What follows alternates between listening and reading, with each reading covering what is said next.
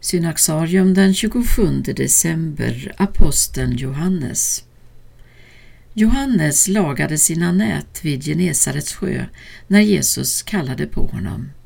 Han var son till Sebedaios, en fiskare från staden Betsaida och hans mor var enligt traditionen Salome. Efter att Johannes besvarat kallelsen blev han en av de lärjungar som stod Jesus allra närmast. Han öppnade sitt hjärta för Kristusmysteriet och kom att bli känd som den älskade lärjungen, den som lutade sig mot Jesu bröst vid den sista måltiden. Johannes är tecken på den kallelse som gäller oss alla, att leva i en innerlig och personlig vänskap med Jesus. Hans förmåga att förmedla det inre livets verkligheter gav honom tidigt ärenamnet teologen i de orientaliska kyrkorna. Tillsammans med sin bror Jakob och Petrus blev Johannes ett unikt vittne till flera avgörande händelser i Jesu liv.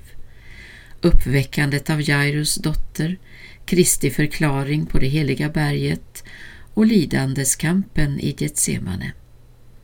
I det mest kritiska ögonblicket, döden på korset, var Johannes den enda av lärjungarna som förblev kvar hos Jesus. Tillsammans med Jesu mor Maria var han närvarande under de sista ögonblicken av Jesu jordiska liv. Det fjärde evangeliet skildrar hur Johannes på uppståndelsens morgon kommer till den tomma graven tillsammans med Petrus. Kyrkan är grundad på en tvåfaldig närvaro. Den lärjunge som älskade därför att han trängt djupt in i Herrens kärlek och den lärjunge som älskade därför att han hade fått mycket förlåtet. Efter pingsten möter vi Johannes i Jerusalem där han kallas en av pelarna i den unga församlingen. I lag med Petrus blir han fängslad efter att en man blivit helad vid ingången till templet och han försvarar sig då med orden Vi kan inte tiga med vad vi har sett och hört. Frimodigheten i Johannes bekännelse utmanar oss att hålla fast vid Kristus även om det innebär förföljelse och lidande. Senare lämnade Johannes Jerusalem. Vi möter honom i Apostlagärningarna tillsammans med Petrus i Samarien, där de ber för de nydöpta att de ska fyllas med helig ande. Enligt traditionen flyttade han med tiden till Efesos och var verksam där fram till sin död i hög ålder.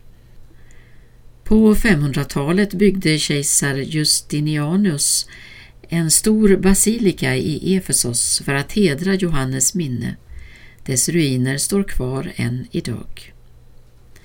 Johannes festdag, som rätta följer på firandet av hans älskade mästares födelse, är en inbjudan till kyrkan att betrakta världen med en blick som förvandlats av att skåda Guds kärlek.